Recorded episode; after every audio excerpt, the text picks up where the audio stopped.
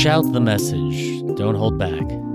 Say to my people Israel, You've sinned, you've turned against the Lord. Day after day, you worship him and seem eager to learn his teachings. You act like a nation that wants to do right by obeying his laws. You ask him about justice and you and say you enjoy worshiping the Lord. You wonder why the Lord pays no attention when you go without eating and act humble. But on those same days that you give up eating, you think only of yourselves and abuse your workers. You even get angry and ready to fight. No wonder God won't listen to your prayers.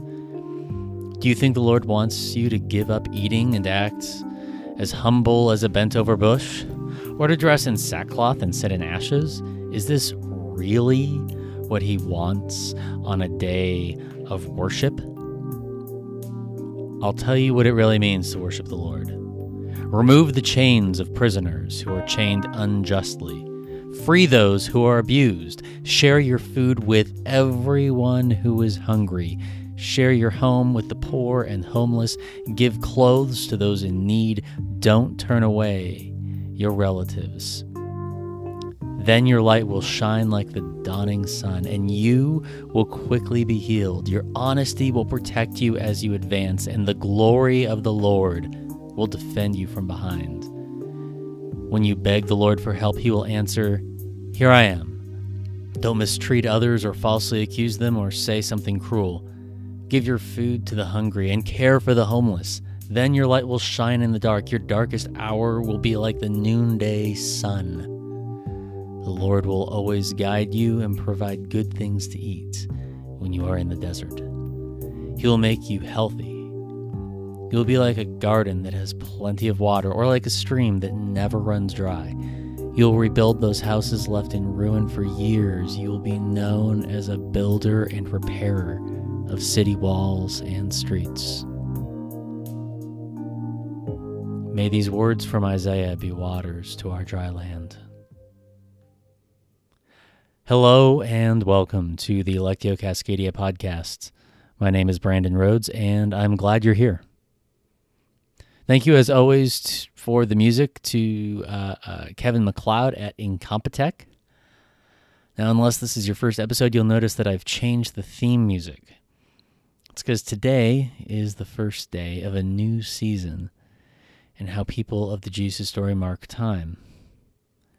It's called Lent, and it's 40 days of preparation leading up to the highest holy day on that sacred calendar, Easter Sunday. Lent is a solemn contemplative time, reenacting the Jesus story together. In this case, as we embody Jesus after his transfiguration, turning, Jesus turning after the transfiguration to his people's capital, occupied Jerusalem, to move steadily and inexorably toward his own execution by the empire. We live into that story as our own. Lent is traditionally a time also of practicing some form of fast, of a holy discipline of self denial for all days but Sunday in the week. Which is why today's reading from the top Jewish prophet, uh, Isaiah, is so important. It opens up so many great questions, uh, you know, basic ones. What is the point of religious observance? Why do soulful people gather and do things together? Why are religious people so fixated on self denial? Do they hate being human? What does any of this have to do with real life? Does ultimate reality, the ground of being, God, Christ consciousness, does it care at all about anything like fasting? So yeah, like, you know, just light light reading pretty easy fare. um, so the, the, this oracle from Isaiah seems pretty fed up with how religion in his day was just fixated on emotive, dramatic, manipulative fanfare. Woe is me! Answer our prayers. Why won't God answer our prayers? Bring your justice. They would, you know, like that seems to be what he was responding to. They would deny themselves food uh, as part of the spiritual discipline called fasting that just about every culture practiced some form of over the millennia. Uh, and they the Jewish uh, people would even put on food bags, uh, sackcloths, and cover themselves in ashes as part of this holy pageantry of lament and wailing, and bringing their pain before God. It's forcing God to look at injustice, pain, loneliness, alienation, sin, whatever it is, and responding. Well, hopefully. Uh, now, you know, all, all this is is important, good stuff. It's it's not hollow religion. Um, I, I really bristle at using religion as some sort of bad word. That's not what this is going on here. It's not vanity by default. You know, just because you're doing a public religious performative thing doesn't make it wrong. We humans need ways to bodily uphold the sacred, to grieve together, and to call on the divine to be born afresh in our day rituals and disciplines are all it's the only way we can do it you know? We don't have choices. We have bodies. We're social creatures. We got to do things together. We create meaning together. That's a good thing. We can't not do this. We can't get out of religion. Uh, i'm spiritual but not religious. Sorry. That's a religious sentiment. We create meaning together. But what happens? What happens when we're doing all this, but we're not tending to the sacred web of life and belonging around us? What happens when we're not tending to the health of our neighborhoods and our watersheds? What happens when business owners, let's say, are hustling their workers out of a living wage? Like Isaiah seems to be saying. Hmm, sound familiar. or when the rich are taking acre after acre of land from the poor and forcing them to work it. And then what happens when those same people come to Yahweh, their triumphant God, saying, Bring about justice, O God of justice, renew our neighborhood. What happens when those people who stiffen their workers call on the God of justice? with sackcloth and ashes. Isaiah says that his God, Yahweh, is just about ready to dropkick all of it. It's like Yahweh is saying, I see through your bullshit. I don't care about you putting ash on your head when you have blood on your hands. Hmm? Get off your high horse and help me heal. Your pageantry is nothing without action. I'm not looking for sycophants. I'm looking for a body. I'm looking for a partner. Get down from that cross. We need the wood. See, here's the thing prayer without action is blasphemy. Prayer for justice while withholding justice is hypocrisy. Prayer without embodiment is atheism. See, for many uh, soulful, spiritual, religious people these days, and back then too, across humanity, uh, it seems there's this peculiar assumption that prayer is like a genie bottle, which makes God like a genie. Um, you'll get something for nothing there's this notion of, of gift or, or grace that doesn't assume that grace or gift may take something or call something or ask something from us. You know, it is all a gift, like I'm fond of saying. And gifts talk back. You know, they they settle in with us. And if we are to truly receive them, they change us. So yeah, there's this temptation. We, we ask for God to give, but we don't want to take responsibility.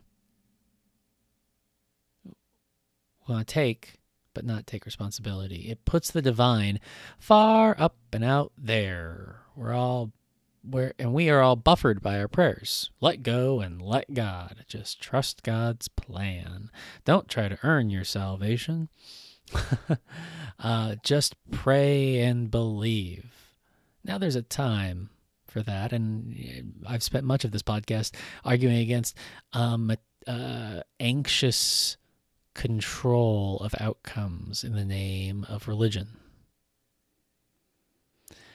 But we can't let that be a dodging of responsibility.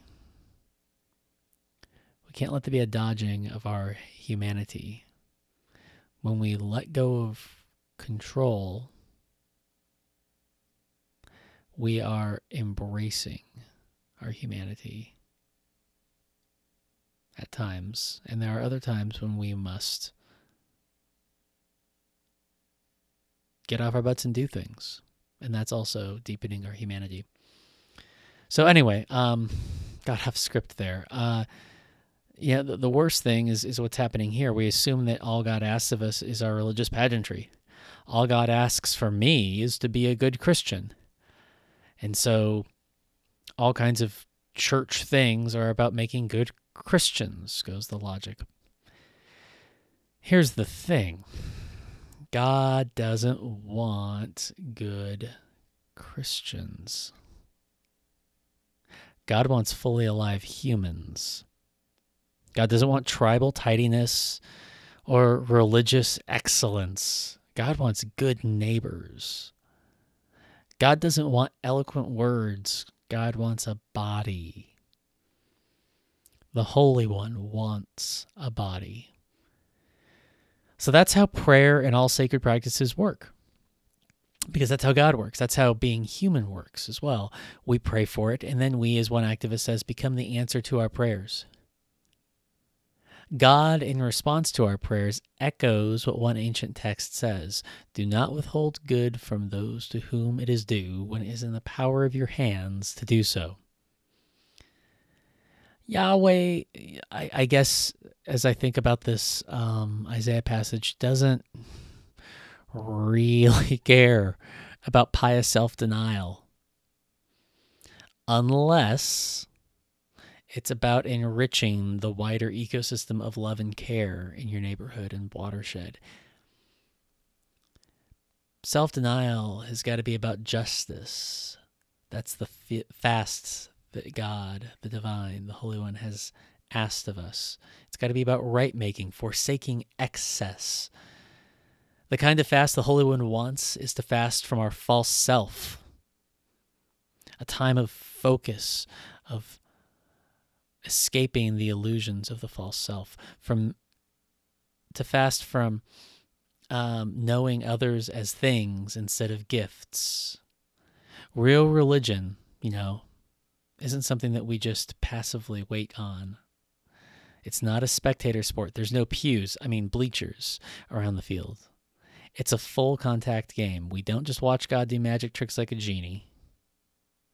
We join God, we join the God whose spirit is poured out upon all flesh to heal the world. The no that comes in our self denial in as we enter Lent eh, perhaps in fasting, has got to be grounded in a deeper yes to shalom. It's got to be grounded in the non denial of the other. I'm denying the false self in me so I can learn how to stop denying others. We deny our false self in order to learn how to stop denying our neighbor, to stop denying the divine life that permeates and longs to harmonize all things. Spirit is looking for a body, Creator is looking for co creator. We are called to be partakers of the divine nature. it's a dazzling reality. We are beloved. We are partakers of the divine nature, answered of prayers, rebuilders of cities, healers of the world this unbelievable mystery of our belonging in the divine life could be such an invitation to ego to this inflation it could just ugh feed the false self. Um, you know that I, I guess that's why the early Jesus movement spent so much time talking about learning how to take ourselves less seriously in order to take our divine destiny more seriously. They spent time teaching us how to and talking about how to carry the instruments of our mortality if we're going to do anything immortal in this world. We've got to pick up our cross and follow the truly human one. Because you see, we are we are higher primates, but we are higher primates that are invited astonishingly to the breaking of cycles of competition and violence. We are apes ascendant, but we're still apes. so today on Ash Wednesday, with the radiance of our own inbreaking transfiguration at our backs Many of us in the Jesus tradition will gather to be reminded You are dust, human, and to dust you shall return. May your week ahead be filled with curiosity and wonder, gratitude and laughter, courage and presence. And may the peace of Christ be with you.